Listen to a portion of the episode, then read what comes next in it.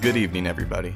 My name is Brandon Heaton, and in today's podcast, I'm going to be discussing the history of podcasts.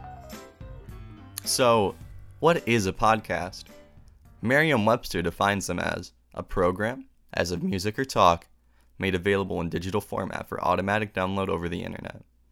So, in layman's terms, an online radio show.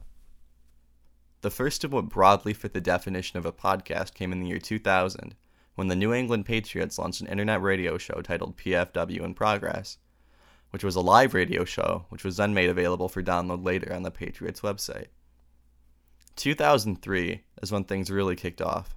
Two men, Dave Winer and Christopher Lydon, started really creating what fits closer to the modern standard of a podcast. Lydon ran a blog where he would host interviews, and Winer would release the audio from said interviews publicly through an RSS feed. In addition to really pioneering the format, they also encouraged others to give it a try.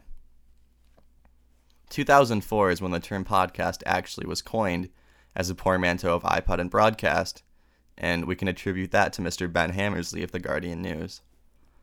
The year also saw the launch of the first commercial podcast hosting services and saw a massive spike in popularity thanks to USA Today spreading awareness to readers.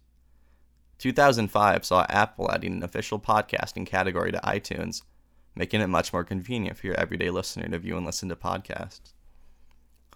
2006 to 2009 marked the podcast craze when things really went mainstream.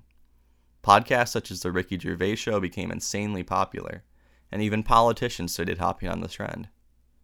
Most radio stations started to adapt to the podcast format, with examples being BBC, NPR, and Public Radio International.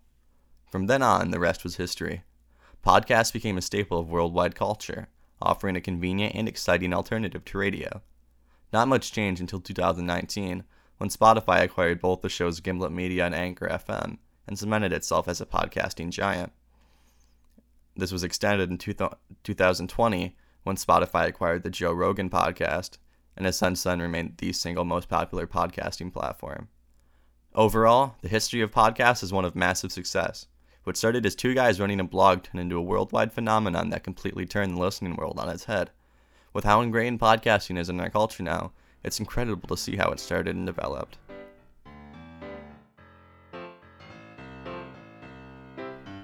That concludes today's podcast on podcast.